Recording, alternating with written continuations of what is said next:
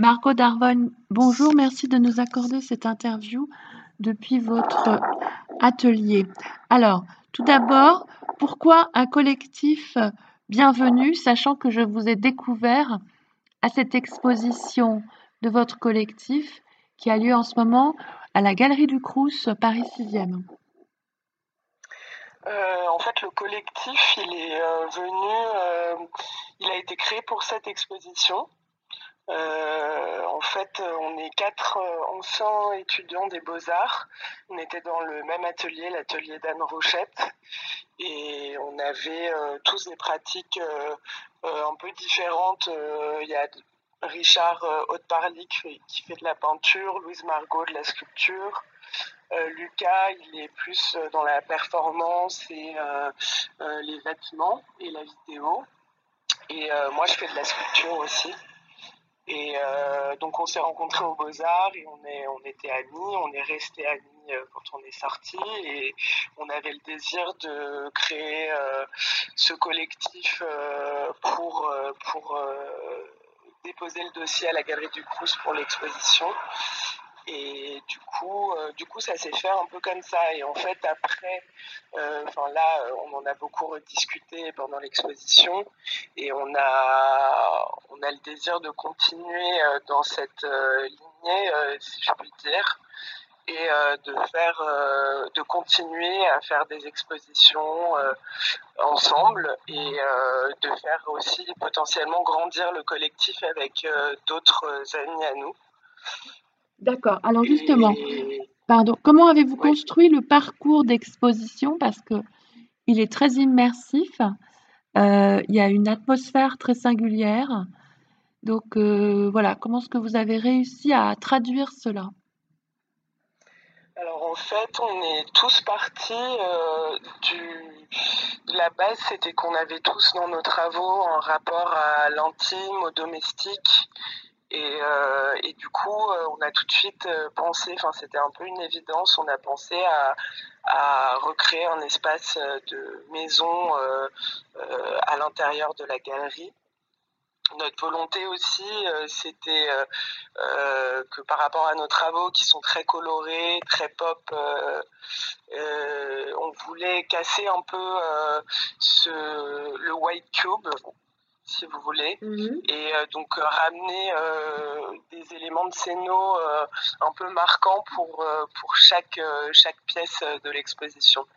Et du coup, on a aussi décidé de commencer par la salle de bain, qui n'est pas forcément la première chose qu'on voit dans une maison, mais c'est aussi exposer une des pièces les plus intimes de la maison en, vitrine, quoi.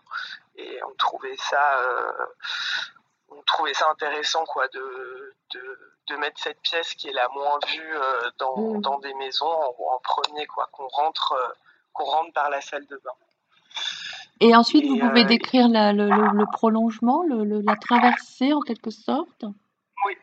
Donc, on, rentre par la salle de bain. Donc là, on, peut, on a mis un élément de scéno qui est tout simple. C'est des rideaux qui font rappel aux rideaux de douche. Après, on arrive dans le vestiaire.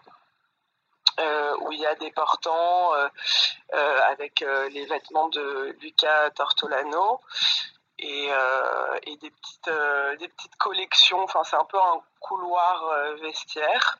Mhm. Et pour arriver dans le jardin, donc le jardin, c'est la pièce un peu la plus bucolique de l'exposition. Et on a mis, on a mis de la pelouse de la pelouse synthétique pour, euh, bah, pour rappeler le, la pelouse du jardin. Quoi. Mhm. Et ensuite, à l'étage, quand on, quand on monte, euh, il y a la chambre donc, qui est très tamisée. Euh, là, il n'y a pas, à part la lumière, on a beaucoup travaillé sur la lumière, mais sinon, il n'y a pas d'éléments de scénographie apparents. Et il y a de la musique aussi une pièce musicale de Luca Tortolano. Euh, donc ça, ça crée un, espèce d'environnement un peu cocooning, euh, mais en même temps un peu, euh, un peu sombre aussi. Parce que, parce que sa pièce elle est pas très enfin elle est pas joyeuse quoi mm. ça, ça, ça, change ça, ça, ça décale par rapport au jardin qui est et la pièce d'avant, ça, ça, décale vraiment l'ambiance. Et pour finir, euh, la salle de sport slash salle de jeu, qui elle est beaucoup plus colorée et, et, et, pop, si je puis dire, avec la vidéo de Richard Parlick, euh, euh, qui est un animé euh, d'un clip d'un rappeur américain. Donc là aussi, le son joue. en fait, dans chaque pièce, à part dans. Enfin, si, dans chaque pièce, il y a, y, a, y, y a, un son qui rappelle un peu l'ambiance aussi. C'est-à-dire qu'à l'entrée, il y a, y a de l'eau qui coule de la, de la fontaine de Louise Margot des combats. Du coup, euh, du coup, on entend le bruit de l'eau qui coule. Ensuite, dans le jardin, euh, on, a, on a mis un film euh, d'Alia Dalian, qui est une artiste vidéaste qui a fait un film avec les costumes de Luca Tortolano. Et, et du coup, et du coup, c'est une discussion entre amis et la vidéo c'est dans un parc, donc ça rappelle aussi cette, cette ambiance-là, quoi. Alors maintenant, pour venir à votre pratique parce qu'il est beaucoup question de fluidité, fluidité des gens, fluidité des médiums. Donc voilà, comment est-ce que vous définiriez euh, cela? Euh, Alors moi, ma, pratique personnelle, vous voulez dire? Mm-hmm. Oui. Euh, moi, ma pratique artistique, elle se fait beaucoup. en fait, je travaille des grandes sculptures avec des matériaux de récupération.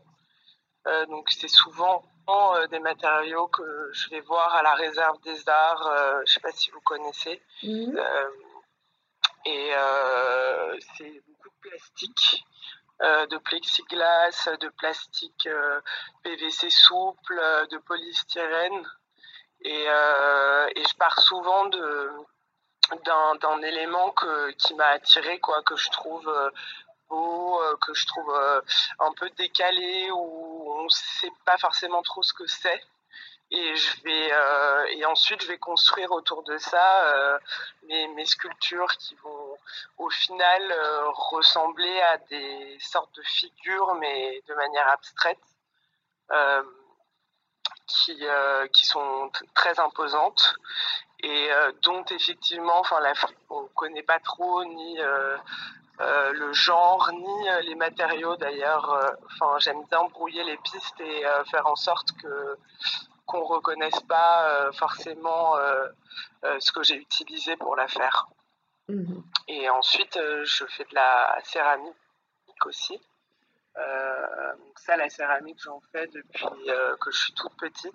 Mhm. Et et là, dans cette exposition, euh, donc il y a plusieurs pièces que j'ai que j'ai faites pour l'exposition, notamment les deux personnages, celui qui est dans le jardin mhm.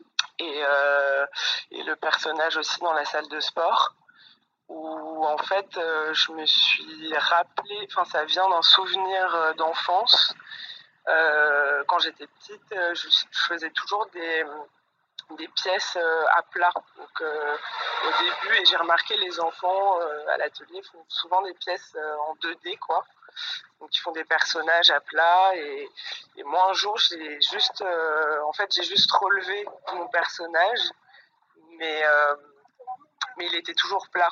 Donc c'est un peu ce enfin moi je tends aussi beaucoup à retrouver cette espèce de d'énergie euh, enfantine euh, qui est de pas se de se décaler un peu euh, de je sais pas comment expliquer mais mais pour revenir à ça, en fait, du coup, j'ai créé des pièces qui ont des corps plats et qui sont qui s'emboîtent. Donc, c'est un peu des, kits, quoi, mmh.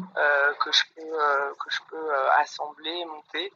Et il y a aussi cette notion euh, d'équilibre euh, qui est euh, assez présente dans mon travail, même dans mes, mes grandes pièces, où je, je cherche toujours ce point d'équilibre où, où, ça va tenir, mais en même temps, en même temps, on sait pas trop comment ça tient, quoi. Enfin, il y a que souvent il y a que mm. moi qui peux installer mes pièces parce que je sais exactement elles s'emboîtent toutes pour que ce soit plus pratique à transporter et je sais, je sais exactement dans quel sens mettre les choses pour que ça tienne, pour que ça tienne. Quoi.